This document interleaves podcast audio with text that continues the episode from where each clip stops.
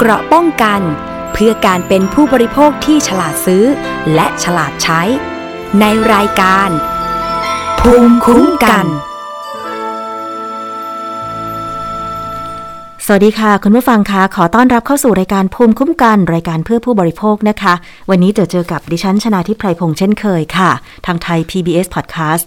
สามารถที่จะรับฟังกันได้นะคะไม่ว่าจะเป็นแอปพลิเคชันเว็บไซต์และนอกจากนั้นค่ะก็สามารถฟังจากสถานีวิทยุที่กำลังเชื่อมโยงสัญญาณอยู่ในขณะนี้ได้เป็นประจำเลยทีเดียวนะคะขอบคุณทุกสถานีเลยวันนี้เรามีเรื่องเตือนภัยกันนะคะคุณผู้ฟังก็ไม่ใช่เรื่องอะไรที่ไกลตัวเราหรอกค่ะก็คือเรื่องเตือนภัยการซื้อขายออนไลน์นั่นเองนอกจากปัญหาการซื้อขายออนไลน์จะมีตั้งแต่สั่งซื้อของโอนเงินไปแล้วไม่ได้ของนะคะหรือได้ของมาไม่ตรงปกสั่งอีกแบบได้อีกแบบสั่งอีกขนาดได้อีกขนาดนะคะกว่าจะขอเงินคืนกว่าจะคืนสินค้าได้ก็ใช้เวลาเป็นเดือนนะคะตอนนี้มีการหลอกลวงจากกลุ่มมิจฉาชีพในรูปแบบที่ว่าคือไม่ได้สั่งสินค้าหรอกแต่มีสินค้าไปถึงบ้านผู้รับก็คิดว่าเอ๊ะสมาชิกในบ้านสั่งซื้อสินค้าหรือเปล่าก็เลยจ่ายเงินปลายทางสรุปสุดท้ายมาถามคนในบ้านปรากฏไม่มีใครสั่งสินค้าเลยเกิดคำถามว่าอ้าวแล้วสินค้าพัสดุนั้นเนี่ยมาถึงบ้านเราได้ยังไงผู้ส่งสินค้ารู้ที่อยู่เราได้อย่างไรนะคะอันเนี้ยเป็นคำถามมากแล้วเราจะคืนสินค้าหรือว่าจะขอเงินคืนได้จากไหนเมื่อไปแจ้งตำรวจบางทีก็อาจจะตามให้ล่าช้าเพราะว่าคุณตำรวจเองก็บอกว่ามันมีคดีแบบเนี้ยเข้ามาเยอะมากเลยสำหรับตอนนี้นะคะยิ่งโดยเฉพาะเศรษฐกิจตกต่ำในช่วงการระบาดของโควิด -19 มีลักษณะการหลอกลวงที่ส่งสินค้าไปเก็บเงินปลายทางแบบนี้เยอะมากทั้งที่ผู้รับนั้นเนี่ยเซ็นรับไปแล้วแต่ตัวเองก็ไม่ได้สั่งเนาะแต่ก็เซ็นรับไปเข้าใจว่าคนในบ้านสั่งตรงนี้ค่ะก็เลยมีคำเตือนออกมานะคะจากตำรวจกลุ่มของการรณรงค์เพื่อการเตือนภัยผู้บริโภคนะคะอย่างล่าสุดเนี่ยมีการหลอกลวงลักษณะนี้ก็คือส่งสินค้าไปถึงที่บ้านแล้วปรากฏว่ามีผู้รับด้วยเซ็นรับไปนะคะสินค้าหลักราคาประมาณ200กว่าบาท300นี่แหละนะคะเซ็นรับไปแล้วก็ไม่รู้จะไปตามเงินคืนที่ไหนด้วยนะคะล่าสุดนะคะเกิดขึ้นกับหลายส่วนเลยนะคะผู้เสียหายที่เซ็นรับสินค้าไปทั้งที่ตัวเองไม่ได้สั่งซื้อสินค้าเนี่ยมีหลายจังหวัดด้วยกันที่ปรากฏเป็นข่าวก็อย่างเช่นมีแม่ค้าขายผลไม้ท่านหนึ่งที่จังหวัดเพชรบูรณ์โชว์ให้ผู้สื่อข่าวดูถึงพัสดุที่ได้รับแล้วก็บอกว่าพัสดุชิ้นเนี้ยส่งมาจากบ้านเลขที่ 49/27 กิ่งแก้วซอย 3/1 ตำบลราชาเทวะอำเภอบางพลีจังหวัดสมุทรปราการนะคะซึ่งแม่ค้าขายผลไม้คนนี้ก็มีหลักฐานในการเซ็นรับแต่คือด้วยความงุนงงในขณะที่รับสินค้าค่ะก็เลยเซ็นรับไปก่อนแล้วก็จ่ายเงินปลายทางนะคะซึ่งแม่ค้าท่านนี้ค่ะก็ได้ไปร้องเรียนที่กลุ่มร้องเรียนตรวจสอบประเมินผลนะคะโดยผู้บริโภคบอกว่าถ่ายรูปสินค้าเป็นกระเป๋าใบเล็กๆสีดำขอปรึกษาหน่อยเจ้าหน้าที่เขาส่งมาของเป็นของที่เราไม่ได้สั่งส่งมาในช่วงที่กำลังวุ่นกำลังคุยกับลูกค้าก็เลยจ่ายเงินไปโดยยังไม่ได้ดูว่าสินค้าข้างในเป็นอะไรของใครอะไรอย่างเงี้ยนะคะเสียเงินไป300กว่าบาทพอไปโพสต์ในกลุ่มนี้นะคะทางผู้สื่อข่าวก็ตามไปทำข่าวแล้วแม่ค้าท่านนี้ก็บอกว่าอยากจะฝากหน่อยได้ไหมไปสืบค้นที่อยู่ตรงนี้ให้หน่อยว่าเป็นของใครอะไรยังไงนะคะส่งมาแล้วจะขอเงินคืนได้ยังไงซึ่งเรื่องนี้ก็มีคำเตือนมีโทษทางกฎหมายด้วยนะคะคุณผู้ฟังจริงๆแล้วการหลอกส่งสินค้าพัสดุเก็บเงินปลายทางไม่ได้เพิ่งมีมาหลายปีดีดักแล้วนะคะตั้งแต่เรามีการค้าการขายออนไลน์นี่แหละอย่างเมื่อประมาณเดือนมีนาคมนะคะทางสำนักงานตำรวจแห่งชาติก็ออกมาเตือนเช่นเดียวกันนะคะว่าพัสดุเรียกเก็บเงินปลายทางทั้งที่ไม่ได้สั่งเนี่ยนะคะอันนี้มีโทษตามกฎหมายด้วยนะคะทางพันตำรวจเอกกฤษณะพัฒนาเจริญค่ะรองโฆษกตำรวจแห่งชาติและโฆษกกองบัญชาการตำรวจสืบสวนสอบสวนอาชญากรรมทางเทคโนโลยีได้กล่าวถึงกรณีที่มีการนำเสนอข่าวว่าผู้ใช้ Facebook จำนวนหนึ่งเนี่ยได้รับพัสดุเรียกเก็บเงินปลายทางทั้งที่ไม่ได้สั่งซื้อสินค้าดังกล่าวเลยนะคะการกระทำดังกล่าวเนี่ย ไม่ได้เป็นการกระทำความผิดในรูปแบบใหม่แต่อย่างใดแต่เป็นการทำผิดที่มีมานานแล้วโดยมิจฉาชีพจะทำการบรรจุสินค้าที่มีราคาต่ำแล้วก็ส่งไปยังผู้รับตามที่อยู่ต่างๆมากมายเมื่อสินค้าไปถึงผู้รับบางรายก็ไม่ได้ตรวจสอบให้ดีซะก่อนยอมชำระเงินค่าสินค้าไปเพราะอาจจะเห็นว่าสินค้าที่ได้รับเนี่ยราคาไม่สูงมากนักหลักร้อยนะคะและจำไม่ได้ว่าตนเองหรือคนในครอบครัวสั่งหรือไม่แต่เมื่อเปิดดูกลับพบว่าถูกหลอกลวงได้รับความเสียหายหากผู้รับหลงเชื่อว่าเป็นพัสดุของตนที่สั่งซื้อโดยไม่ได้ตรวจสอบและก็ได้จ่ายเงินค่าสินค้าไปการกระทำดังกล่าวเนี่ยผู้ส่ง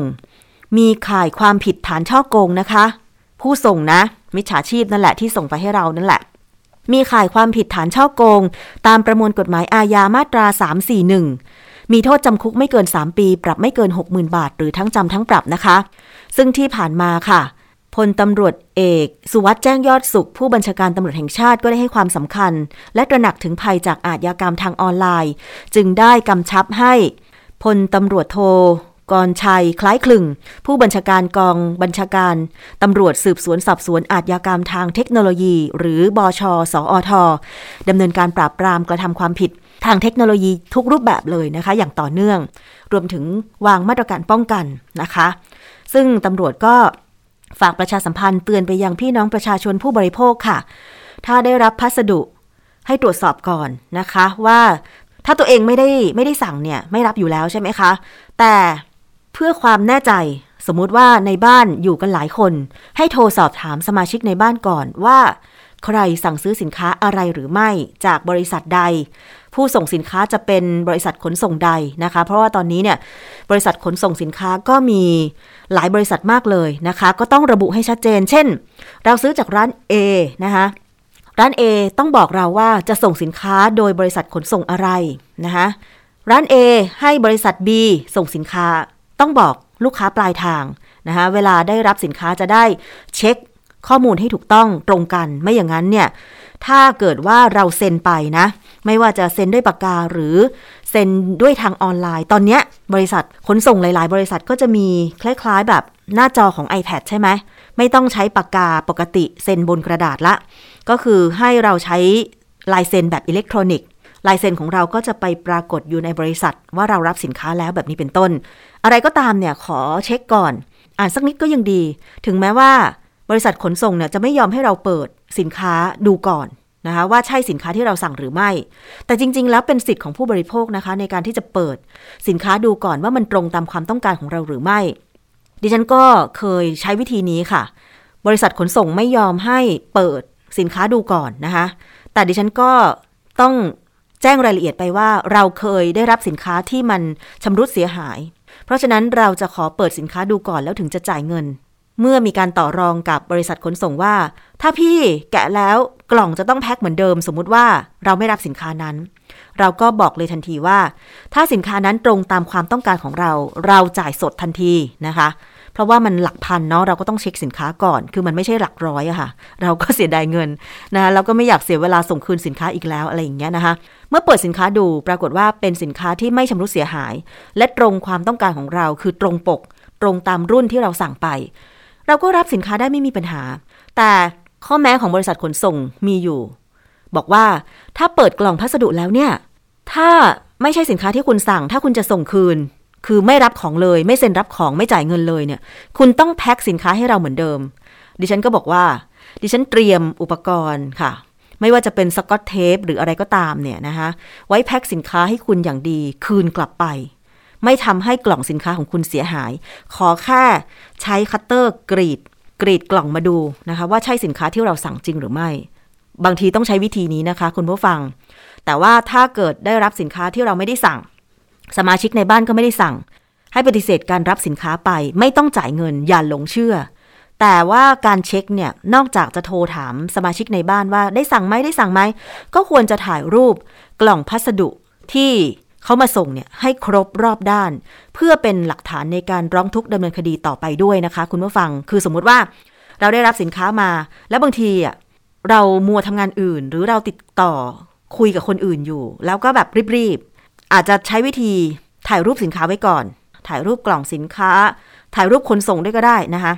ถ้ามีปัญหาจะได้นำมาร้องเรียนทีหลังแต่มิจฉาชีพที่หลอกส่งสินค้าโดยที่ลูกค้าไม่ได้สั่งอาจจะได้ที่อยู่ไปซื้อข้อมูลมาจากไหนไม่รู้อันนี้เป็นสิ่งที่ประชาชนก็อยากจะฝากคุณตำรวจค่ะว่ากลุ่มมิจฉาชีพที่ส่งพัสดุไปให้ปลายทางแล้วทั้งที่ไม่ได้สั่งเนี่ยเขาเอาที่อยู่มาจากไหนถ้าประชาชนไปแจ้งความแล้วขอคุณตำรวจค่ะช่วยในการสืบเสาะต้นตอของการส่งให้หน่อยเพราะตอนนี้มีระบาดกันเยอะมากจึงเป็นที่มาค่ะของทางตำรวจที่สถานีตำรวจภูธรปลวกแดงอำเภอปลวกแดงจังหวัดระยองนะคะได้แต่งเพลงเตือนภัยช่วงนี้ระวังหน่อยฉ้อโกงนะคะเป็นเพลงเตือนภัยว่ามันมีคดีฉ้อโกงเกิดขึ้นเยอะขอให้ประชาชนเนี่ยระมัดระวังหน่อยไม่ว่าจะเป็นการฉ้อโกงในลักษณะใดก็ตามหลอกลวงกู้เงินออนไลน์ก็มีนะคะหลอกลวงเล่นการพนันออนไลน์ก็มีหรือการแฮ็กข้อมูลบัญชีทางการเงินของผู้บริโภคก็มีนะคะหรือแม้แต่เนี่ยแหละการหลอกลวงส่งสินค้าไปเก็บเงินปลายทางแล้วก็ผู้รับเซ็นรับจ่ายเงินไปทั้งที่ไม่ได้สั่งช่วงนี้เศรษฐกิจแบบนี้สถานการณ์แบบนี้คดีฉ้อโกงเกิดขึ้นเยอะมากจนล้นมือพนักงานสอบสวนทุกคนวอนประชาชนทุกคนช่วยซื้อของอย่างระมัดระวังงดกู้เงินออนไลน์ตอนนี้ระบาดหนักให้โอนค่าเอกสารบ้างค่าธรรมเนียมบ้างอย่าไปเชื่อมันนะคะทุกคนเพราะฉะนั้นค่ะเราจะไปฟังเพลงนี้นะคะร้องและแต่งโดยเจ้าหน้าที่ตำรวจของสถานีตำรวจภูธรปลวกแดงอำเภอปลวกแดงจังหวัดระยองเผยแพร่ใน Facebook ชื่อแซนดราออย5ถ้าดิฉันอ่านผิดขออภัยด้วยนะ เป็นภาษาอังกฤษนะคะแต่ว่าเสียงดีเลยทีเดียวเป็นการแต่งเนื้อเพลงเพื่อเตือนภัยการฉ้อโกงต่างๆที่กำลังระบาดหนักอยู่ในตอนนี้แล้วก็ใช้ทำนองเพลงช่วงนี้ของคุณอะตอมชนกันไปฟังกันนะคะ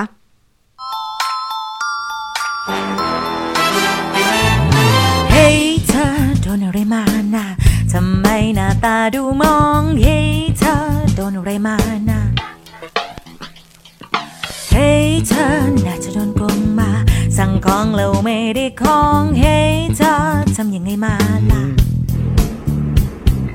ซื้ออะไรแอปอะไรก็เช็คให้มันดีก่อนช่วงนี้ฉันจะเตือนก่อนให้เธอระวังก่อนโอนนะช่วงนี้ระวังหน่อยมีคนชอบโกงบ่อยๆช่วงนี้ระวังหน่อยโอนไปแล้วไม่ได้คืนช่วงนี้ระวังหน่อยชอบโกงกู้เงินบ่อยๆช่วงนี้ระวังหน่อยตั้งเธอที่มีไปหมดแล้วฝากถึงพวกที่ชอบค่ะอันนี้ก็เป็นเพลง ก็ขออนุญาตนำเพลงนี้มาเตือนภัยประชาชนทุกคนนะคะอันนี้จากเจ้าหน้าที่ตำรวจเลยว่ามันระบาดหนักกันเหลือเกินเพราะฉะนั้นเราต้องดูแลตัวเองก่อนเป็นอันดับแรกเนาะแต่ว่าถ้าเกิดเผลอเซ็นรับพัสดุโดยที่จ่ายตังค์ไปแล้วแต่ไม่ใช่ของที่ตัวเองสั่งก็สามารถที่จะไปแจ้งความที่สถานีตำรวจใกล้บ้านคุณก่อนก็ได้นะคะอีกเรื่องนึงที่เราจะมาคุยกันค่ะก็คือเรื่องของหนี้อย่างที่บอกว่าเศรษฐกิจไม่ดีด้วยสถานการณ์การระบาดของโควิด -19 ทำให้การค้าการขายหยุดชะงักลงการส่งออกสินค้าสะดุดบ้างบางช่วงอย่างเช่นช่วงที่ผ่านมาเนี่ยเกษตรกรชาวสวนเดือดร้อนกันหนักมากไม่ว่าจะเป็นสวนมังคุดทางภาคใต้สวนลำไยทางภาคเหนือแต่สวนทุเรียนเนี่ยก็ยังขายได้ดีนะคะอันนี้ไม่มีปัญหาถึงแม้ว่าจะไม่ได้ส่งออกไปจีนก็ยังมีความต้องการบริโภคทุเรียนภายในประเทศทำให้ราคาทุเรียนไม่ตกเลยแต่สินค้าเกษตรอย่างอื่นตกหมดเลยค่ะคุณผู้ฟังสังเกตจากอะไรเวลาที่ดิฉันไปซื้ออย่างพวกผักสดที่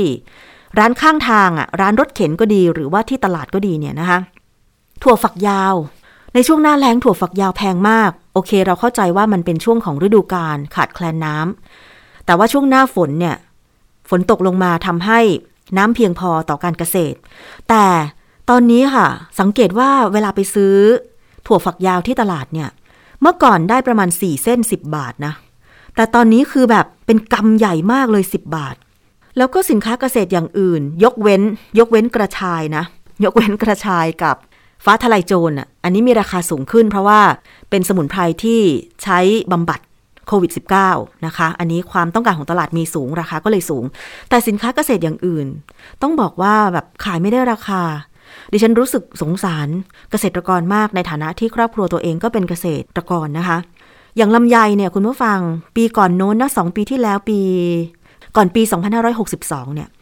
ขายได้เป็นราคาเหมาสวนนะคะโอ้ยกิโลกรัมละ30บาท35บาทเลยนะเพราะว่ามีความต้องการส่งออกไปประเทศจีนแต่ปรากฏว่าเมื่อผลผลิตของปี2564ก่อนจะออกมาเนี่ยก่อนเดือนสิงหาคมเนี่ยมีข่าวว่าทางการจีนติติงนะคะว่าสินค้าเกษตรโดยเฉพาะอย่างเช่นลำไยเนี่ยของไทยเนี่ยไม่ได้คุณภาพบ้างหรืออะไรบ้างนะคะแต่ปรากฏว่าจริงๆแล้วในสภาพของการทำสวนลำไยเนี่ยก็ใช้วิธีการเดิมๆทุกปีก็เลยมีการตั้งคำถามว่าเอาแล้วปีก่อนๆทำไมผ่านมาตรฐานของจีนล่ะทำไมปี2564ไม่ผ่านมาตรฐานแต่ต่อมาทางการจีนก็ยอมรับซื้อคือตอนแรกเนี่ยพอบอกว่าไม่ผ่านมาตรฐานโน่นนี่นั่นไม่ยอมรับซื้อลำไยจากไทยทำให้ลำไยที่ภาคเหนือนะคะจากที่เคยขายได้กิโลกรัมละ25บาท30บาทหน้าสวนนะตกต่ำลงไปจนถึงกิโลกรัมละ15บาทก็มี12บาทก็มีแล้วเวลาลำไยมันเก็บเกี่ยวได้เนี่ยมันออกพร้อมกันไงคุณชาวสวนเนี่ยมีสวนหนึ่ง40-50 ต้นเนี่ยเวลาเก็บก็ต้องเก็บพร้อมกันหมดใช่ไหมมันก็ล้นตลาดทำให้ลำไยราคาตกต่ำแต่ต่อมาค่ะทางการจีนก็กลับลำใหม่บอกว่าก็จะรับซื้อลำไยจากไทยแต่ว่าต้องผ่านมาจากลงที่ควบคุมคุณภาพอันนี้ค่อยราคากระเตื้องขึ้นมาหน่อยแต่ว่าเป็นพันธุ์ที่เขาเอาไปอบแห้งเนาะถ้าอย่างเป็นพันธุ์เบี้ยวเขียวหรือพันธุ์สีชมพูเนี่ยยังพอขายได้ราคาอย่างดิฉันขายพันธุ์สีชมพูซึ่งสำรวจตลาดมาเนี่ยอย่างเมื่อประมาณสัปดาห์ที่3ของเดือนสิงหาคมนะคะราคาอยู่ที่ราคาขายปลีกเนาะอยู่ที่ประมาณ35บาทถึง40บาทที่เชียงใหม่นะแต่ว่าพอสำรวจในกรุงเทพนะคะคนกรุงเทพก็ยังบอกว่ายังคงซื้อลำไยกิโลกรัมละ50บาทถึง70บาทอยู่ดีแล้วตรงนี้คือมันไปเพิ่มในส่วนไหนของราคาเข้าใจว่าเป็นส่วนของการขนส่งอันนี้ก็ต้องยอมรับกันคือมันก็ต้องมีกำไรสำหรับการประกอบการจึงมีคำถามบอกว่าถ้าสินค้าเกษตรมันตกต่ำแบบนี้แล้วชาวสวนบางคนเนี่ยก็ไม่ได้มีเงินทุนไปลงทุนทำสวนก่อนหน้าเมื่อขายผลผลิตไม่ได้ราคาแบบนี้แล้วจะเอาเงินที่ไหนไปใช้หนี้เพราะเกษตรกรส่วนมากก็ต้องเป็นหนี้ธนาคารเพื่อการเกษตรและสหกรณ์การเกษตรดิฉันคิดว่าเกือบทุกครัวเรือนอะเกือบทุกครัวเรือนไม่อาจจะไม่ใช่ทุกครัวเรือนเพราะว่าการลงทุนการทำสวนการทำไร่ทำนาเนี่ยนะคะก็ต้องใช้เงินทุนมันไม่ใช่หลักหมื่นนะบางคนหลักแสนก็มีอย่างสวนส้มอย่างเงี้ยโอ้โหเป็นหลักล้านบาทก็มีเพราะว่าต้องดูแลกันตลอดทั้งปีให้น้ำต้องถึงใช่ไหมคะให้ปุ๋ยต้องถึงแล้วก็ถ้าบางสวนใช้สารกำจัดศัตรูพืชต่างๆเนี่ยมันก็ต้องลงทุนแล้วก็ต้องทิ้งระยะเวลากว่าจะเก็บเกี่ยวผลผลิตที่ไม่มีสารอะไรตกค้างเนี่ยใช่ไหมคะอันนี้ก็ทำให้เกษตรกรหลายคนเป็นหนี้กันซึ่งเรื่องของหนี้เนี่ยตอนนี้ค่ะเราก็มีการพูดคุยกันแล้วก็มีกฎหมายมีประกาศออกมาเกี่ยวกับการทวงหนี้ที่เป็นธรรมการเก็บค่าธรรมเนียมการทวงหนี้ที่เป็นธรรมซึ่งรายการภูมิคุ้มกันได้เสนอไปหลายครั้งหลายตอนแล้วนะคะวันนี้จะมานำเรื่องนี้พูดคุยกันอีกครั้งหนึ่งนะคะมันมีข้อมูลจากเว็บไซต์อิสรานิวส์เขาบอกว่าตอนนี้ค่ะเรื่องของการให้สินเชื่อตอนนี้เขากำลังมีการรื้อเรื่องของกฎระเบียบต่างๆขึ้นมานะคะรื้อใหญ่ค่ะให้สินเชื่อเป็นธรรมดูแลลูกหนี้ดีคนค้ำประกันห้ามธนาคารทำ KPI แข่งกันทวงหนี้กำลังอยู่ในช่วงการรับฟังความคิดเห็นนะคะเกี่ยวกับเรื่องของร่างแนวทางการให้สินเชื่ออย่างเป็นธรรมฉบับใหม่เนื้อหาเนี่ยก็จะแบ่งเป็น6ส่วนแรกเป็นการพัฒนาผลิตภัณฑ์หรือการเสนอผลิตภัณฑ์สินเชื่อที่ประกอบไปด้วยแนวทางการกำหนดอัตราดอกเบี้ยให้สอดคล้องกับความเสี่ยงก็ได้แก่สินเชื่อที่หักจากเงินเดือนความเสี่ยงต่ำหรือใช้เงินฝากค้ำประกันที่ควรมีอัตราดอกเบี้ยต่ำสินเชื่อที่อยู่อาศัยประกันคุ้มครองวงเงิน MRTA อัตราดอกเบี้ยก็ควรจะต่ำและลูกหนี้ที่มีประวัติผ่อนดีต่อเนื่อง12หรือ24เดือนก็ควรมีการปรับลดอัตราดอกเบี้ยให้อันนี้เป็นแนวทางในการพัฒนาการให้สินเชื่อและก็การดูแลลูกหนี้ที่มีประวัติดีในการผ่อนชำระหนี้นะคะเป็นแนวทางเนาะสำหรับร่างแนวทางการให้สินเชื่ออย่างเป็นธรรม 2ก็คือแนวทางการกำหนดรูปแบบเงินกู้ที่เหมาะสมก็ได้แก่ผู้ให้บริการจะต้องออกแบบและนำเสนอผลิตภัณฑ์ให้เหมาะสมกับความสามารถในการชำระหนี้และสถานการณ์ระยะเวลาผ่อนยาวเพียงพออยู่ในวิสัยที่ปฏิบัติได้คำนึงถึงรายได้ที่ดำรงชีพอย่างมีศักดิ์ศรีและหลีกเลี่ยงการผ่อนชำระเป็นเงินก้อนใหญ่อันนี้พอเราคิดตามก็จะเห็นว่าที่ผ่านมาเนี่ยเวลาเราไปกู้เงินจากสถาบันการเงินเนี่ยเขามีระยะเวลาให้เราผ่อนยาวนานเพียงพอไหมนะคะเพราะว่าสินเชื่อก็มีหลายวงเงินใช่ไหมคะถ้าเป็นสินเชื่อพื้นฐานเลยที่ดิฉันคิดว่าเกือบทุกคนน่ะอาจจะต้องได้ใช้บริการวงเงินสินเชื่อนี้ก็คือสินเชื่อเพื่อที่อยู่อาศัยซึ่งอันเนี้ยระยะเวลาก็จะยาวนานหน่อยลักษณะของการผ่อนชำระหรือการกำหนดอัตราดอกเบี้ยก็จะมีรูปแบบที่ไม่เปลี่ยนแปลงมากนักอาจจะไม่ถึงกับตายตัวทีเดียวนะคะแต่ว่าก็ไม่เปลี่ยนแปลงมากนักเช่นดอกเบี้ยคงที่3ปีแรกหลังจากนั้น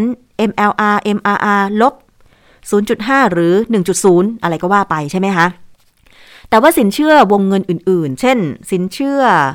ทั่วไปอ่ะเขาใช้คำที่แตกต่างกันสำหรับสถาบันการเงินแต่ละที่ที่แตกต่างกันไปแต่คือสินเชื่ออุปโภคบริโภคก็คืออันเนี้ยดอกเบี้ยก็จะสูงหน่อยใช่ไหมคะสินเชื่อของรถยนต์อันนี้ก็ดอกเบี้ยก็จะสูงหน่อยอย่างเงี้ยแต่ว่า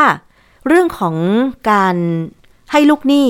ชำระสินเชื่อให้เหมาะสมกับสถานการณ์อันเนี้ยเขาก็เป็นแนวทางว่าจะต้องมีการกำหนดใหม่ด้วยเพราะว่าบางสถานการณ์เนี่ยลูกหนี้ไม่สามารถที่จะชำระหนี้ได้จริงๆอย่าว่าแต่อัตราดอกเบี้ยเลยอย่าว่าแต่เงินต้นเลยอัตราดอกเบี้ยบางทีก็ยังไม่สามารถหามาใช้หนี้ได้เพราะว่าโควิด-19 ระบาดเงี้ยถ้าเกิดว่าใครขาดรายได้ไปเช่นถูกเลิกจ้างมีหลายคนมากเลยนะอย่างเช่นพนักงานร้านนวดอ่ะที่ผ่านมาคือเขาก็ต้องลุ้นตลอดว่าสบค.ไม่ใช่สคบ.สิสบค.นะคะศูนย์บริหารสถานการณ์ฉุกเฉินศูนย์บริหารสถานการณ์โควิด -19 เนี่ยจะอนุญาตให้ร้านนวดเปิดไหมหรือจะอนุญาตให้ห้างเปิดไหมลองคิดดูถึงหัวอกของพนักงานนวดกับพนักงานห้างสรรพสินค้าสิคะถ้าเกิดที่ผ่านมาเนี่ยหยุดไปตั้งเป็นเดือนแล้วอะเพราะว่าก็เพื่อป้องกันการระบาดของโควิด -19 นั่นแหละแต่เขาอาจจะมีเงินไม่เพียงพอในการเลี้ยงชีพแค่ได้เงินประกันสังคมหรือได้เงินชดเชยจากรัฐบาลไป 5,000 บาท 3,000 บาท 7,000 บาทอย่างเงี้ยมันก็แค่ซื้ออาหารก็แทบจะไม่พอแล้วใช่ไหมคะเงินเก็บของคนไทยก็อาจจะมีน้อยเพราะฉะนั้นเนี่ยการกำหนดเรื่องของการชำระหนี้ให้เหมาะสมกับสถานการณ์จึงอยู่ในการพิจารณาของร่างในการให้สินเชื่ออย่างเป็นธรรมด้วยนะคะส่วนที่2ค่ะร่างนี้จะประกอบไปด้วยการบริหารความเสี่ยงด้านสินเชื่อนะคะก็คือกรณีผู้ค้ำประกันให้ผู้ค้ำประกันรับผิดชอบภาระหนี้เฉพาะส่วนโดยเฉพาะในกรณีที่มีผู้ค้ำประกันหลายคนและกรณีที่ผู้กู้ไม่ชำระหนี้นั้น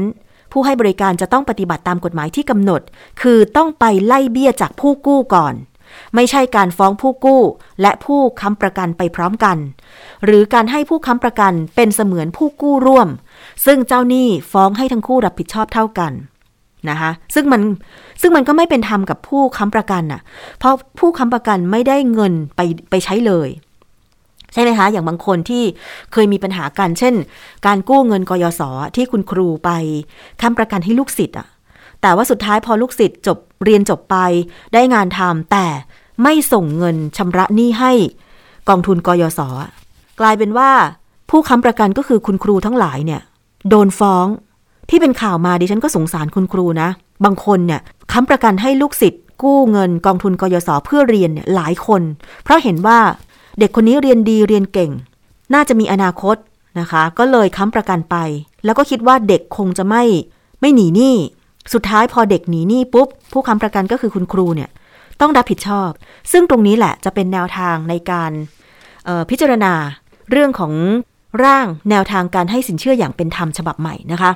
แล้วก็กรณีการซื้อประกันเพื่อความคุ้มครองความเสี่ยงเพิ่มเติมผู้ให้บริการจะต้องพิจารณาภาระที่ผู้กู้แบกรับว่าเหมาะสมเป็นธรรมหรือไม่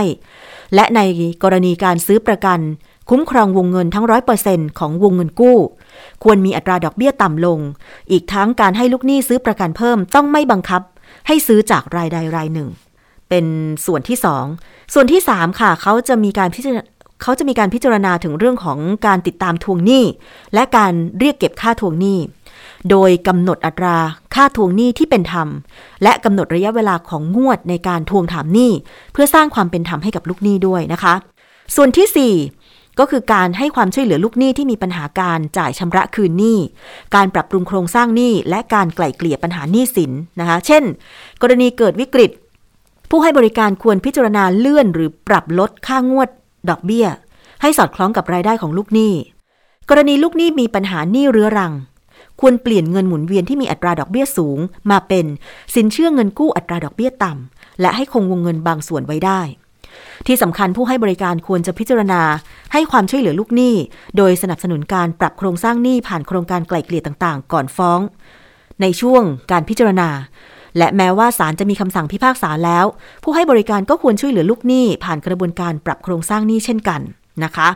อย่างไรก็ตามค่ะในการไกล่เกลี่ยหนี้นั้นเนี่ยนอกจากที่ผ่านมามีผู้อาศัยความไม่รู้กฎหมายของลูกหนี้มาเป็นช่องโหว่โดยใช้การไกล่เกลี่ยก่อนฟ้องตามมาตรา20ตรีแห่งประมวลกฎหมายวิธีพิจารณาความแพ่งมาเป็นการเร่งรัดคดีดังนั้นนะคะผู้ให้บริการจะต้องแจ้งสิทธิของลูกหนี้ขั้นตอนข้อดีข้อเสียและผลทางคดีและลูกหนี้มีสิทธิปฏิเสธหากเจ้าหนี้ขอให้การไกล่เกลี่ยก่อนฟ้องเป็นคำพิพากษาตามยอมที่จะเกิดสภาพบังคับทันทีหากลูกหนี้ไม่สามารถชำระหนี้ตามสัญญาได้โดยให้ลูกหนี้ลงลายมือชื่อรับทราบเป็นลายลักษณ์อักษรเป็นหลักฐานไว้ด้วยอันนี้ก็คือรายละเอียดที่เขาจะบรรจุไว้ในคืออันนี้เขาเป็นร่างก่อนแต่ว่าถ้าเกิดว่ามีความการรับฟังความคิดเห็นแล้วก็เห็นชอบกันก็น่าจะเป็นแนวทางในการให้สินเชื่ออย่างเป็นธรรมที่จัดโดยฝ่ายคุ้มครองผู้ใช้บริการทางการเงินธนาคารแห่งประเทศไทยหรือธปท.นะคะเป็นประกาศเลยนะของธนาคารแห่งประเทศไทยในส่วนที่5ค่ะส่วนที่5กระบวนการดำเนินคดีผู้ให้บริการต้องกำกับดูแลปฏิบัติงานในขั้นตอนการดำเนินคดีและการบังคับคดีกับลูกหนี้ให้เป็นไปตามนโยบายที่กำหนดยึดถือจรรยาบรรณอาชีพหลักธรรมาภิบาลและสอดคล้องกับกฎหมายที่เกี่ยวข้องโดยเคร่งครัดอย่างเช่นการไม่นำคดีที่เกินอายุความมาฟ้อง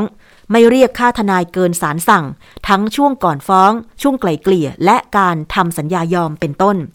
โดยเฉพาะกรณีการเรียกค่าทนายนั้นเนี่ยเนื่องจากลูกหนี้ไม่รู้สิทธิว่าตัวเองต้องจ่ายค่าทนายเพียงเท่าที่ศาลมีคำพิพากษาเท่านั้นจึงมีทนายบางกลุ่มเอาเปรียบลูกหนี้โดยเรียกร้องเงินเพิ่มนับหมื่นบาทนอกจากนี้นะคะในกรณีมอบหมายให้ผู้ให้บริการภายนอกดำเนินการทางคดีผู้ให้บริการต้องควบคุมดูแลรับผิดชอบการปฏิบัติงานของผู้ให้บริการภายนอกเสมือนเป็นผู้ดำเนินการเองใช่เพราะว่าตรงนี้เนี่ยอย่างบางสถาบันการเงินเขาจะมีการจ้างบริษัทรับทวงหนี้นะคะซึ่งก็ถือว่าเป็นผู้ให้บริการภายนอกเพราะฉะนั้นเนี่ยผู้ที่จ้างก็คือสถาบันการเงินจะต้องกำกับดูแลบริษัทภายนอกที่ตัวเองจ้างมาทวงหนี้หรือทำธุรกรรมการเงินแทนเนี่ยให้เป็นเสมือนตัวเองทำนะคะขณะเดียวกันกรมบังคับคดีควรลดค่าธรรมเนียมในขั้นของการบังคับคดีจากปัจจุบันที่เก็บค่าธรรมเนียมอยู่ที่ 2-3% ของมูลค่าทรัพย์เนื่องจากเป็นหนึ่งในอุปสรรคสำคัญในการไกล่เกลี่ยในชั้นบังคับคดีเพื่อให้ลูกหนี้ได้เริ่มต้นใหม่เพราะแม้ว่ากฎหมายจะให้เจ้าหนี้ต้องรับผิดชอบค่าธรรมเนียมส่วนนี้แต่ในชีวิตจริงลูกหนี้ถูกผลักให้รับผิดชอบนะคะส่วนที่6ก็คือการขายและโอนหนี้ไปยังเจ้าหนี้รายเดิมเนื่องจากมีข้อร้องเรียนว่าลูกหนี้ไม่ทราบว่าหนี้ได้ถูกขายไปแล้วและเจ้าหนี้รายใหม่ที่รับโอนสิทธิเรียกร้องไปนั้นให้ข้อเสนอที่ไม่สอดคล้องกับความสามารถในการชำระหนี้ของลูกหนี้และสภาวะเศรษฐกิจในปัจจุบันดังนั้นค่ะทางธนาคารแห่งประเทศไทยจึงสนับสนุนให้ผู้บริการที่ขายหรือโอนหนี้ต้องรับผิดชอบในส่วนที่มีการส่งผ่านข้อมูลลูกหนี้ให้ครบถ้วนและผู้รับซื้อหรือรับโอนหนี้ควรพิจารณาการรูปแบบการผ่อนชำระให้ผู้บริโภคหรือลูกหนี้ได้รับสิทธิเท่าเทียมกันหรือดีกว่าเดิมนะคะอันนี้เป็นบางส่วนของร่างนะคะที่เขาจัดทำโดยธนาคารแห่งประเทศไทยเรียกว่าร่างแนวทางการให้สินเชื่ออย่างเป็นธรรมฉบับใหม่เดี๋ยวถ้าเกิดมีการรับฟังความคิดเห็นแล้วก็ผ่านเนี่ยนะคะก็จะถือว่าเป็นประกาศใช้ต่อไปแนวทางการให้สินเชื่ออย่างเป็นธรรมเพื่อที่ว่าพอประกาศแล้วเนี่ยก็จะให้สถาบันการเงินต่างๆใช้เป็นแนวทางในการให้เงินกู้อย่างเป็นธรรมกับประชาชนซึ่งอยู่ท่ามกลางสถานการณ์หนี้ครัวเรือนที่พุ่งแตะอยู่ที่ 90.5% ของ GDP อันนี้เป็นสถานการณ์หนี้ครัวเรือนของประเทศไทยนะคะคุณผู้ฟังพุ่งแตะไปที่ 90.5% ของ GDP มันเยอะอะ คิดจาก 100% ก็คือมีแค่ 10% เท่านั้นเองที่ไม่เป็นหนี้ครัวเรือนใช่ไหมก็ต้องยอมรับอ่ะเนาะทุกคนเกิดมามีใครไม่เป็นหนี้บ้างแต่จะเป็นหนี้จากอะไรนั้นก็ว่ากันอีกทีเป็นหนี้เท่าที่จำเป็นค่ะคุณผู้ฟังเอาใจช่วยทุกคนด้วยให้ผ่านสถานการณ์วิกฤตตรงนี้ไปได้คือโรคระบาดเนี่ยมันทำให้หลายคนได้เห็นสัจธรรมของชีวิตหลายๆอย่างนะคะบางคนที่ยังคงพอมีเงินเดือนอยู่ก็พอเอาชีวิตรอดไปได้แต่บางคนคือเขาไม่มีแม้แต่งานก็ต้องดิ้นรนกันไปหาอาชีพเสริมอื่นค่ะคือเขาบอกว่าบางทีคนเราเนี่ยชีวิตไม่สิ้นก็ต้องดิ้นกันไปเรายังมีมือก็ทำกันไปนะคะจากที่เคยทำงานมีรายได้สูงๆตอนนี้อย่างพนักงานสายการบินต่างๆเนี่ยเขามีรายได้สูงแต่พอสายการบินงดบินพนักงานก็ตกงานกันไม่มีรายได้บางคนไปขายของออนไลน์ไปทำโน่นทำนี่ก็พอมีรายได้จุนเจือครอบครัวเข้ามานะคะเราจะผ่านวิกฤตนี้ไปด้วยกันค่ะโรคระบาดโควิด -19 รอดได้ด้วยเมตตานะคะคุณผู้ฟังไม่ว่าคุณจะติดเชื้อไม่ติดเชื้อคุณจะอยู่ในสังคมแบบไหนเนี่ยขอให้ใช้ความเมตตาต่อกันเถอะค่ะอย่าไปรังเกียจผู้ติดเชื้อเลยดิฉันยังยืนยันนะคือตอนนี้มีหลายคนเนาะคือเขามีเมตตาสูงมากเลยเป็นอาสาสมัครไปอุ้มผู้ป่วยผู้ติดเชื้อโดยที่ไม่กลัวเลยแสดงว่าเขาเมตตาสูงมากส่วนคนที่ยังไม่กล้าทำแบบนั้นก็เมตตาด้านอื่นนะคะคุณผู้ฟังอ่ะเอาละค่ะกับช่วงเวลาของรายการภูมิคุ้มกันรายการเพื่อผู้บริโภคนะคะเรายังมีอีกช่วงหนึ่งก็คือคิดก่อนเชื่อวันนี้ดิฉันคุยกับดร.แก้วกังสดาลอำไพนักพิษวิทยาในเรื่องของร่างกายกำจัดสารแปลกปลอมได้จริงหรือในเรื่องของการออกซิไดซ์ไปฟังกัน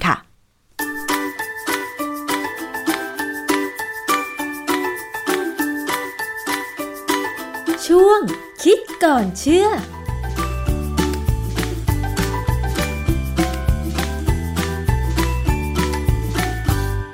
พบกันในช่วงคิดก่อนเชื่อกับดร.แก้วกังสดาลอำไพนักพิษวิทยากับดิฉันชนาธิปไพพงศ์นะคะวันนี้เราคุยกันอีกครั้งหนึ่งเกี่ยวกับเรื่องของการกำจัดสารแปลกปลอมออกจากร่างกายค่ะคุณผู้ฟังซึ่งเราคุยกันมาหลายตอนแล้วนะคะว่าจริงๆแล้วสารอาหารสารเคมีต่างๆที่เราอาจจะได้รับไปทั้งโดยตั้งใจและไม่ตั้งใจเนี่ยร่างกายของเราก็สามารถที่จะกำจัดได้แต่ว่าครั้งนี้เรามาดูกันซิว่าทำไมเซลล์ที่มีหน้าที่กำจัดสารแปลกปลอมจำเป็นต้องออกซิไดซ์สารแปลกปลอมก่อนการกำจัดออกจากร่างกายด้วยคำว่าออกซิไดซ์หมายความว่าอะไรแล้วกระบวนการจะเป็นอย่างไรต้องมาถามกับอาจารย์แก้วค่ะอาจารย์คะเรื่องของการกำจัดสารแปลกปลอมออกจากร่างกายตรงนี้กระบวนการอะไรเป็นอย่างไรคะปกติเนี่ยนะเราจะต้องทำให้สารที่เข้าไปในร่างกายเราเนี่ยมีลักษณะที่ต่างไปจากตอนที่เข้าคือถ้ามันไม่ต่างกันเนี่ยมันจะไม่ยอมออกทำไมคะอาจารย์สารแปลกปลอมเนี่ยจริงๆแล้วไม่ค่อยมีประโยชน์แต่บางอย่างมีประโยชน์นะแต่บางอย่างที่ไม่มีประโยชน์เนี่ยเราต้องรีบเอาออกนะฮะคือการที่เข้าไปในร่างกายเราได้เนี่ยแสดงว่าเขามีคุณสมบัติอันหนึ่งคือการละลายได้ในไขมันนะฮะการละลายได้ในไขมันก็พูดง่ายๆเหมือนกับว่าเราเอาอะไรก็ตามใส่ลงไปในน้ำมันแล้วเนี่ยถ้ามันละลายเป็นเนื้อเดียวกันเนี่ยนั่นคือการละลายในไขมันได้ดีแต่ว่าถ้าละลายในไขมันได้ไม่ดีเนี่ยนะก็ต้องละลายในน้ำใช่ไหมฮะเพราะนั้นอย่างที่จะเอาน้ำเนี่ยหยดลงไปในไขมันเนี่ยเราจะเห็นเลยว่าไม่เข้ากันเขาจะลอยเป็นหยดอยู่เลยเห็นนะฮะคราวนี้ที่สำคัญคือว่าผนังเซลล์ของร่างกายเราทั้งหมดเนี่ยของสิ่งมีชีวิตตั้งแต่แบคทีเรียขึ้นมาเลยนะจะมีลักษณะคล้ายกันอย่างหนึ่งคือว่าตัวผนังเซลล์เนี่ยจะมีการเรียงตัวของลิปิดไบเลเยอร์ลิปิดแปลว่าไขมันไบเลเยอร์แปลว่า2ชั้นนะแต่นี่ลิปิดหรือไขมันที่มาเรียงตัวเนี่ยเขาเรียกว่าเป็นชนิดฟอสโฟลิปิดแต่นี่ฟอสโฟลิปิดที่มาเรียงเป็นชั้นของผนังเซลล์เนี่ยจะมี2ชั้นฟอสโฟลิปิดเนี่ยเป็นกรดไขมันที่ประกอบด้วยส่วนที่เป็นฟอสเฟตนี่คือส่วนที่ละลายน้ำได้นะให้นึกภาพง่ายๆนึกถึงทหารที่เข้าแถวก่อนทหารมีทหารเข้าแถวอยู่เนี่ยทุกคนก็ยืนหัวก็หันไปที่ขึ้นฟ้าใช่ไหมหัวคนก็ต้องขึ้นฟ้าส่วนเท้าก็อยู่บนพื้นดินอันนี้ถือว่าพวกเนี่ยเป็นลิปิดแถวหนึ่งก่อนเขาก็จะหันส่วนที่เป็นหัวก็คือฟอสเฟตเนี่ยไปข้างหนึ่งก่อนแล้วส่วนที่เป็นเท้าก็อยู่ข้างหนึ่งหัวที่เป็นฟอสเฟตนี่คือละลายน้ำส่วนเท้าคนเนี่ยไม่ละลายน้ำอันนี้ก็บอกว่าลิปิดไบเลเยอร์มี2ชั้นก็หมายความว่ามีทหาร2แถวแต่ว่าแถวนึงเนี่ยยืนอยู่บนอีกแถวนึงแต่ว่าเวลาเขายืนกันเนี่ยเขาเอาเท้าหันเข้าหากันส่วนหัวเขาเนี่ยพระถ้ามี2แถวก็แถวนึงขึ้นฟ้าแถวนึงลงดินมันมีลักษณะเป็นประการที่จะกั้นสิ่งแวดล้อมข้างนอก ไม่ให้เจอกับสิ่งแวดล้อมในเซลล์ในเซลล์เราเนี่ยมีส่วนที่เป็นน้ำเราเรียกว่าไซโตพลาซึมนะฮะซึ่งในไซโตพลาซึมก็จะมีนู่นมีนี่เต็มไปหมดซึ่งทำหน้าที่ต่างๆค่ะฉะนั้นพอเราบอกว่านี่เป็นลิปิดไบเลเยอร์สารเคมีที่จะผ่านเข้ามาในชั้นไขมันเข้าไปสู่ในเซลล์เราได้เนี่ยจะต้องสามารถละลายในไขมันได้เพราะว่ามีไขมันเป็นแถวกั้นอยู่ตั้งสองแถวนะพอสารเคมีนี้เข้าไปแล้วเนี่ยถ้าร่างกายจะเอาออกเราก็ต้องหาทางที่จะดันเอาออกไปโดยที่ว่าพอเอาออกไปแล้วเนี่ยเขาจะต้องหมดคุณสมบัติในการถูกกลับเข้ามาใหม่ถูกดูดกลับเข้ามาใหม่นะฮะเราถึงต้องออกซิไดซ์การออกซิไดซ์เนี่ยเป็นการทำให้โมเลกุลของสารที่เข้าไปในร่างกายเราเนี่ยมีลักษณะที่ถูกออกซิเจนเพิ่มเข้าไปหรืออาจจะมีการเปลี่ยนแปลงบางอย่างซึ่งเป็นลักษณะให้คล้ายกับมีออกซิเจนเข้าไปเนี่ยนะแต่ว่าตัวเขาเนี่ยจะละลายน้ำดีขึ้นพอสารเคมีพอมันเข้าไปผ่านเข้ามาค่อยๆซึมผ่านเข้ามาเนี่ยคือความจริงตอนผ่านฟอสเฟตเนี่ยก็ไม่เท่าไหร่แต่พอถึงชั้นไขมันเนี่ยเขาจะผ่านเร็วแล้วก็ดันออกไปเข้าไปอยู่ในเซลล์เราพอเข้าไปอยู่ในเซลล์เราเนี่ยถ้าเป็นพิษก็จะแสดงความเป็นพิษออกมาเนี่ยดังนั้นร่างกายเนี่ยก็จะรู้เลยว่าไอ้นี่เป็นสารแปลกปลอมก็จะพยายามหาระบบเอนไซม์เนี่ยมาทำให้เขาละลายน้ำได้ดีขึ้นแล้วก็พยายามหาทางกำจัดออกไปซึ่งมีกระบวนการที่จะกำจัดนะฮะค่ะคือหมายความว่าถ้าสมมติว่าสารแปลกปลอมมันซึมเข้าไปแล้วเกิดว่าเราไ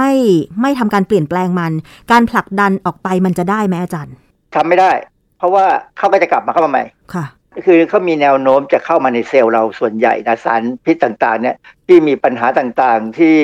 เป็นสารทั้งสารดีสารไม่ดีก็ตามเนี่ยมีแนวโน้มอยู่แล้วอย่างเราพูดถึง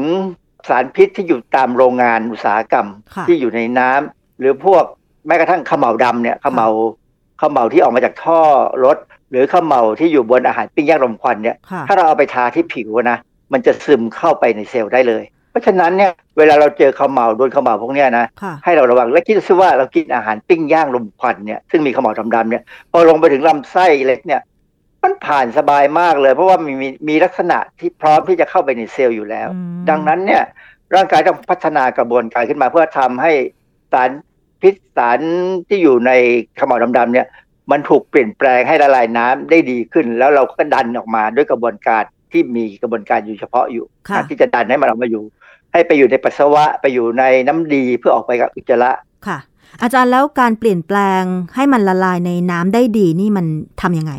เขามีเอนไซม์แน่ๆนะที่จะมาออกซิไดซ์นะฮะเอนไซม์เนี่ยเป็นเอนไซม์โดยหลักแล้วเนี่ยมีเอนไซม์หลายชนิดที่สามารถจะออกซิไดซ์สารเคมีให้มีความสามารถถูกละลายน้ำได้ดีขึ้นแต่ในทางวิชาการเนี่ยชนิดที่เรารู้จักดีคือ Mixed Function Oxidase ซึ่งทั่วๆไปเขาจะเรียกว่า MFO มันอยู่ในร่างกายเราอยู่แล้วเหรอคะอาจารย์คือเอนไซม์ MFO เนี่ย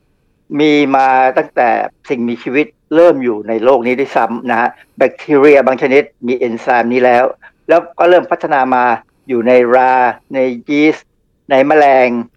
ขึ้นมาเรื่อยๆสัตว์เกือบทุกชนิดเลยจะว่าทุกชนิดก็ได้นะมี MFO แต่ว่ามีมากมีน้อยแล้วก็ต่างกันนะมันพอมีการกลายพันธุ์ไปเรื่อยๆเนี่ยก็จะต่างกันไปเอนไซม์กลุ่มนี้ถามว่ามนุษย์เรามีไว้หรือสัตว์เนี่ยมีไว้สำหรับทำลายสารพิษใช่หรือเปล่าไม่ใช่จริงๆเนี่ยบทบาทของเขาเนี่ยอยู่ในการเปลี่ยนแปลงสารชีวเคมีในร่างกายจากสารหนึ่งไปเป็นสารหนึ่งเพื่อความเหมาะสมหรือเพื่อการกำจัดทิ้งตลกที่ว่าเรากินวิตามิน A เข้าไปเพื่อให้เป็นประโยชน์กับร่างกายเราแต่เมื่อถึงจุดหนึ่งวิตามิน A ตอนนี้ไม่ทำงานช่วงนี้ไม่ทำงานเรากำจัดทิ้งเลยอ๋อเหรอคะเพื่อที่เราจะต้องกินใหม่ร่างกายเนี่ยโดยเฉพาะเซลล์เนี่ยมักจะไม่ค่อยสะสมอะไรสิ่งที่ผมเห็นเซลล์สะสมมากคือไขมันนะไขมันเนี่ยเป็นสิ่งที่เซลล์สะสม แต่ว่าถ้าเป็นวิตามินเป็นเกลือแร่บางทีพอเกินหรือพอไม่ได้ใช้เนี่ยเราขับทิ้งแล้วเราก็ต้องกินใหม่หน้าที่สำคัญอีกอันหนึ่งของ MFO คือนอกจากเปลี่ยนสารชีวเคมีให้เป็นประโยชน์แล้วเนี่ยในเรื่องของยาการกินยาเข้าไปเนี่ยความจริงยาคือสารแปลกปลอมถ้ากินยาเข้าไปแล้วยาก็ออกฤทธิ์ตามที่เราต้องการแต่แล้วเมื่อถึงจุดหนึ่งการออกฤทธิ์เนี่ยพอแล้วเราฆ่าเชื้อโรคได้แล้วเราบำบัดอาการเจ็บป่วยได้แล้วยาส่วนที่เหลือเนี่ยเราต้องกำจัดทิ้งเหมือนกันอันนี้คือหน้าที่ของ MFO สิ่งที่เป็นลักษณะที่โดดเด่นของ MFO คือว่าปกติถ้าคนที่เรียนทางวิทยาศาสตร์โดยเฉพาะทางด้านเคมีเนี่ยนะจะทราบว่าเวลาเราใช้คำว่าออกซิไดซ์เนี่ย มันจะต้องมีการออกซิไดซ์โดยใช้อะตอมของออกซิเจนจากโมเลกุลหนึ่งไปอีกโมเลกุลหนึ่งเป็นการถ่ายอะตอมออกซิเจนแต่ในกรณีของ MFO เนี่ยเป็นการใช้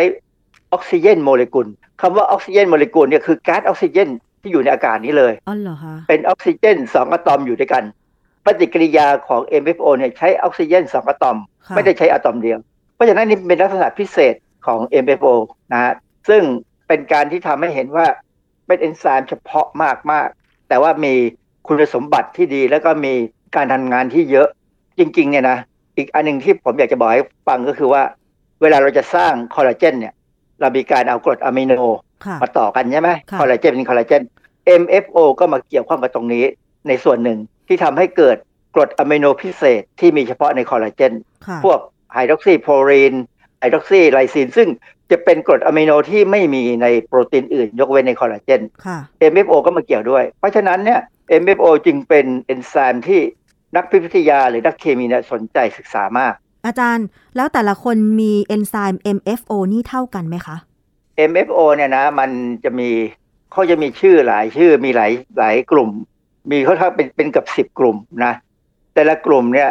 ก็จะทำหน้าที่ในการเปลี่ยนแปลงสารเคมีกลุ่มใหญ่ๆซึ่งไม่เหมือนกันในคนเนี่ยทับถามว่ามีคือลักษณะชนิดถ้าพูดถึงกว้างๆเนี่ยมีเท่ากันเหมือนกันแต่ก็มีกลุ่มเฉพาะเช่นในคนผิวขาวผิวเหลืองหรือคนผิวดำเนี่ยอาจจะมีชนิดเฉพาะที่ต่างกันออกไปเล็กๆน้อยๆซึ่งอันนี้เป็นลักษณะที่เขาเรียกว่า genetic polymorphism ซึ่งคือหมายความว่าเป็นลักษณะเรื่องเดียวกันแต่ต่างกันเล็กๆน้อยๆใช่ไหมอย่างคนผิวดำกับคนผิวขาวเนี่ยต่างกันแน่ๆตรงที่การสร้างสีผิวเม็ดสีผิวมันเป็นยีนคนละยีนกันเลยที่เป็นยีนกลุ่มที่เกี่ยวกับสีผิวแต่ทำหน้าที่ไม่เหมือนกันเป็นคนละยีนกันถ้าสมมติว่าในร่างกายของเราเนี่ยสมมุตินะคะว่ามันมีเอนไซม์ MFO ไม่เท่ากันเนี่ยร่างกายของเราจะมีปฏิกิริยาในการออกซิไดซ์สารแปลกปลอมมันประสิทธิภาพเท่ากันไหมถามว่าเท่ากันไหมมันจริงๆถ้าพูดตามหลักพันธุกรรมเนี่ยนะยังไงก็ไม่เท่ากันแต่ละคนก็ไม่เท่ากันเพราะว่าแต่ละคนมีพันธุกรรมที่ไม่เหมือนกันมนุษย์เนี่ยพันธุกรรมจะให้เหมือนกันเนี่ยมีแต่แฝดแท้ซึ่งคล้ายๆกันใกล้กันทีเดียวนะฮะแต่คราวนี้ MFO หรือเอนไซม์เขาคือในหลักการของเอนไซม์ในร่างกายเราเนี่ยเราจะทำให้ต่ำที่สุดที่จะต่ำได้ร่างกายจะพยายามไม่ทำอะไรออกมาโดยไม่จำเป็นอย่างเช่นง่ายๆเลยเวลาเราย่อยอาหารเนี่ยสังเกตไหมว่าเราจะมีการสร้างน้ำย่อยออกมาในกระเพาะเนี่ยดังกรอกเลยอันนั้นเป็นการสร้างเพราะว่าถึงเวลาแล้วเราหิวแล้วแต่ว่าถ้าปกติเนี่ยพอเราย่อยอาหารเสร็จเอนไซม์พวกนี้จะถูกทำลายทิ้งนะถูกย่อยต่อไปเลยนะฮะแล้วเราก็จะสร้างใหม่เอนไซม์ในร่างกายจะมีการสร้างใหม่ภาษาห้องปฏิบัติการเขาใช้คำว่า freshly prepare คือสร้างใหม่ทุกครั้งสดๆนะเพื่อที่จะให้มันมีประสิทธิภาพสูงสุดนะฮะแต่นี้โดยธรรมชาติเนี่ยถ้าเราอยู่ในที่ที่สะอาดไม่มีสารพิษเลยนะระดับของ MFO เราก็อยู่ในระดับหนึ่งซึ่งเป็นระดับที่ใช้ในกิจกรรมที่ร่างกายต้องการแต่เมื่อไหร่ก็ตามเนี่ยถ้าเราได้สารแปลกปลอมเข้าไปเนี่ยสารแปลกปลอมในภาษาทางชีวเคมีเราอาจจะบอกว่าเป็นซับสเตรทหรือเป็นตัวถูกย่อยนะเพราะเอนไซม์เป็นตัวย่อยถ้ามีตัวถูกย่อยเข้าไปเยอะเนี่ยเอนไซม์นี้จะถูกเพิ่มปริมาณขึ้นโดยการที่มีการไปกระตุ้นที่พันธุกรรมเราที่ DNA เนี่ยให้สร้างเอนไซม์ขึ้นมาให้มากพอที่จะจัดการกับสารแปลกปลอมหรือแม้กระทั่งในกรณีของสารอาหารก็เช่นเดียวกันถ้ามีมากเราก็จะสร้างมากเราเคยพูดถึงเรื่องของเอนไซม์ที่ย่อยน้ำตาลแลคเตสที่อยู่ในนมนะฮะคือถ้าเรามีแลคโตสสูงน้ำตาลเอนไซม์แลคเตสก็จะสูงออกมาตามนะฮะถ้าเรากินนมอยู่ตลอดเวลาเอนไซม์แลคเตสก็จะออกมาตลอดเวลาแต่เมื่อไหร่ก็ตามที่มนุษย์เลิกดื่มนมน้ำตาลแลคโตสแล้วก็ไม่มีเข้าไปในร่างกายเอนไซม์แลคเตสก็จะค่อยๆลดลงจนหยุดไม่มีการผลิตออกมานะฮะแล้วพอเรากลับไปกินนมใหม่น้ำตาลแลคโตสเข้าไปคราวนี้ไม่มีแลคเตสย่อยแลคโตสก็จะลงไปถึงลำไส้ใหญ่ก็ทำให้แบคทีเรียเพิ่มขึ้นก็มีการปล่อยแก๊สท้องอืดท้องเฟ้อท้องเสียถ่ายท้องอะไรก็ตามนะฮะเช่นเดียวกัน MFO ถ้ามีสารแปลกปลอมเข้าไปมันจะถูกกระตุ้นให้เพิ่มระดับขึ้นด้วยสารแปลกปลอมนั่นแหละนะคือทีนี้การที่ MFO กลุ่มหนึ่งเพิ่มขึ้นมาได้เนี่ยMFO เนี่ยเป็นเอนไซม์กลุ่มที่ทำงานไม่ค่อยเฉพาะคือสามารถ แต่ละชนิดจะอาจจะทำงานได้ทั่วไปอย่างนี้เหรอคะใช่อาจจะทำงานกับสารที่มีประโยชน์หรือทำงานกับสารที่เป็นโทษถ้ามีโครงสร้างทางโมเลกุลคล้ายกันเนี่ยเขาทำงานเรียบเลยเขาจัดการนู่นจัดการนี่ตามที่เขาอยากจะทำอย่างนั้นก็ไม่สามารถวางใจได้ว่าเอนไซม์ MFO นี่จะกำจัดแต่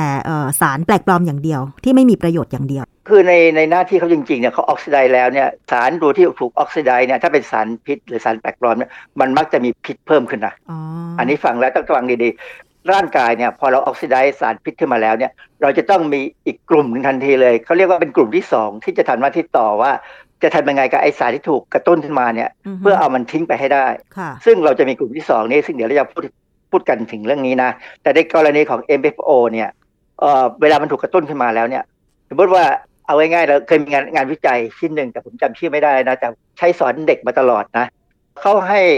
หนูทดลองเนี่ยเอาหมูปิ้งได้ให้มันกินทุกวันในปริมาณที่ไม่เป็นปัญหานะคือกินไปแต่ในหมูปิ้งเนี่ยเรารู้ว่ามีสารก่อมะเร็ง PAH หรือเป็นสวยไพรีนเนี่ยก็จะไปกระตุ้นให้เอนไซม์ MFO ที่จะจัดการกับเบนโซไอไพรีนเนี่ยนะให้มันถูกทำลายทิ้งไปเนี่ย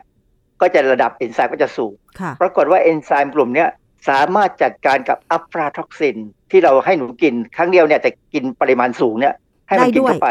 มันสามารถกำจัดหรือช่วยทำให้อัฟลาท็อกซินเนี่ยถูกทำลายทิ้งได้เร็วกว่ากลุ่มที่ไม่ได้กินหมูปิ้งคือหนูเนี่ยเขาจะมีกลุ่มนึงกินหมูปิ้งกับหนูกลุ่มนึงไม่กินหมูปิ้งแล้วก็ผลออกมาปรากฏว่าหนูกลุ่มที่ไม่ได้กินหมูปิ้งเนี่ยเป็นมะเร็งมากกว่ากลุ่มที่กินหมูปิ้งค่ะก็คือว่ามันเป็นผลพวงกันอย่างนั้นถูกหรือเปล่าอาจารย์เพราะฉะนั้นผมถึงบอกเลยว่าถ้ากินหมูปิ้งเนี่ยนะมันอร่อยอ่ะกินไม่มากไม่มีปัญหานะและกินผักกินเผือกอะไรเข้าไปด้วยเพราะว่าอะไรเพราะว่าผักส่วนใหญ่เนี่ยจะไปช่วยกระตุ้นเอนไซม์กลุ่มที่2ที่จะมาจัดการกับเบนโซไอพารีนที่ถูกกระตุ้นถูกออกซิไดซ์แล้วเนี่ยมันจะมีเอนไซม์อีกกลุ่มมาจัดการนะและไอ้ผักส่วนใหญ่ที่เรากินกับหมูปิ้งเนี่ยจะไปกระตุ้นเอนไซม์พวกนี้ได้นะอันนี้เป็นเรื่องที่สำคัญดังนั้นเนี่ยถ้าเรากินหมูปิ้งสักอาทิตย์ละครั้ง2ครั้งเรากินอัลฟาท็อกซินจากถั่วลิสงอาทิตย์ละครั้ง2ครั้งมันช่วยกันจัดการเราอยู่ได้นะไม่ต้องไปถึงกับกังวลมากว่าต้องกินอาหารที่ปราศจากสารพิษเลยซึ่งยากมากที่จะกินอาหารที่จะไม่มีสารเพราะฉะนั้นอาจารย์กำลังจะบอกว่าถ้าอาหารปกติในชีวิตประจำวันที่เรากินมาตั้งนานและก็ยังคงกินได้แต่ว่าต้องไม่มากเกินไปถึงแม้ว่าอาหารนั้นจะมีสารแปลกปลอมที่เป็นสารพิษแล้วเราได้รับแต่ว่ากระบวนการกำจัดสารแปลกปลอมในร่างกายของเราถ้ามันยังทำงานได้ดีก็หมายความว่ามันกำจัดสิ่งแปลกปลอมออกซิไดซ์ออกมาที่ทำให้ระบบร่างกายของเรายังคงปกติได้ไม่ก่อให้เกิดโรคเรื้อรังอย่างเช่นมะเร็งได้อย่างนี้ใช่ไหมอาจารย์คือโดยทั่วไปเนี่ยเราบอกอย่ากินมากและที่สำคัญคืออย่ากินซ้ำซากไม่ใช่ว่าโอ้โหชอบหมูปิ้งหรือบางคนไม่ได้ชอบหรอกกินหมูปิ้งแค่เดี๋ยวหมูปิ้งเนี่ยนะแต่มันจำเป็นเพราะว่าเขาอยู่ในสถานที่ที่เขากินต้องกินเร็วนะแล้วก็อันนี้สะดวกแต่ถ้าคิดอย่างนี้เนี่ยนะขอให้พยายามนะถ้าจำเป็นต้องกินจริงๆหาผักหาส้มตำแต่อย่าใส่ปูดองนะส้มตำต้องเป็นส้มตำที่สะอาดอย่าให้มีพวกอะไรที่ไม่สะอาดไม่มีที่มันไม่สุกนะอย่าใส่ลงไปกินส้มตำไทยธรรมดาเนี่ยมันจะมีผักเยอะซึ่งจะช่วยกระตุ้นเอนไซม์ที่จะทำลายสารพิษในหมูปิ้งไปได้ดีนะฮะแล้วมันก็ช่วยให้เราถ่ายท้องได้ดีด้วยค่ะแล้วถ้าเกิดกรณีที่สารแปลกปลอมถูกออกซิไดซ์แล้วยังไม่มากพอที่จะถูกขับออกจากร่างกายแบบเนี้ยร่างกายจะทำยังไงต่อไปคะโดยปกติแล้วเนี่ยสารแปลกปลอมเนี่ยมักจะถูกออกซิไดซ์แล้วมันก็มักจะไม่พอหรอกที่จะถูกขับออกจากร่างกายเพราะว่ามันออกซิไดซ์ในระดับหนึ่งที่จะช่วยว่าทำยังไงเราถึงจะเอามันออกได้ดีก็จะต้องมีอีกกระบวนการหนึ่งมาช่วยนะกระบวนการเนี้ยสำคัญมากเพราะว่าเขาจะเอาสารชีวเคมีอื่นๆที่มันละลายน้ำได้ดีมากๆเลยเช่นพวกน้ำตาลนี่ละลายน้ำดีนะน้ำตาลกลูโคสน้ำตาลอื่นๆที่คล้ายๆกลูโคสเนี่ยแล้วก็อาจจะมีพวกสารเคมีอื่นก็ได้ที่ช่วยละลายน้ำเป็นกรดอะมิโนเนี่ยก็ละลายน้ำดีนะดังนั้นเนี่ยเขาก็จะมีเอนไซม์กระบวนการที่2เนี่ยจับเอาสารที่ละลายน้ำดีๆเนี่ยพอต่อเชื่อมกับสารแปลกปลอมที่ถูกออกซิไดซ์แล้วเพื่อให้มีลักษณะว่ายังไงก็ต้องออกไปได้เพราะละลายน้ำได้ดีนะฮะเป็นเหมือนกับมีคนมาจูงมือเอาสารพิษออกไปจากร่างกายเราเอนไซม์กระบวนการที่2เนี่ยเราใช้ชื่อว่า conjugation เป็นภาษาอังกฤษนะหรือว่าจะแปลภาษาไทยง่ายๆก็คือการเชื่อมต่อคราวหน้าเนี่ยเราคงต้องพูดเรื่อง conjugation เพราะว่าจะมีงานวิจัยที่ว่าทำยังไงการ conjugation เนี่ยถึงให้มันเพิ่มขึ้น โดยการกินอาหารค่ะ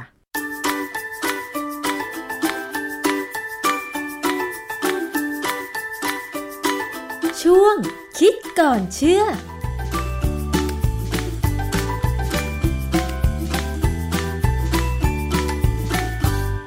และนี่ก็คือช่วงคิดก่อนเชื่อกับดร.แก้ว กังสดาลอำไพนักพิษวิทยานะคะวันนี้รายการภูมิคุ้มกันรายการเพื่อผู้บริโภคหมดเวลาลงแล้วค่ะขอบคุณสำหรับการติดตามรับฟังทุกช่องทางและทุกสถานีด้วยที่เชื่อมโยงสัญญาณนะคะดิฉันชนาธิไพพงศ์ต้องลาไปก่อนสวัสดีค่ะติดตามรายการได้ที่ www.thaipbspodcast.com แอปพลิเคชัน Thai PBS Podcast หรือฟังผ่านแอปพลิเคชัน Podcast ของ iOS Google Podcast Android Podbean SoundCloud และ Spotify ติดตามความเคลื่อนไหวของรายการและแสดงความคิดเห็นโดยกดถูกใจที่ facebook.com/thaipbspodcast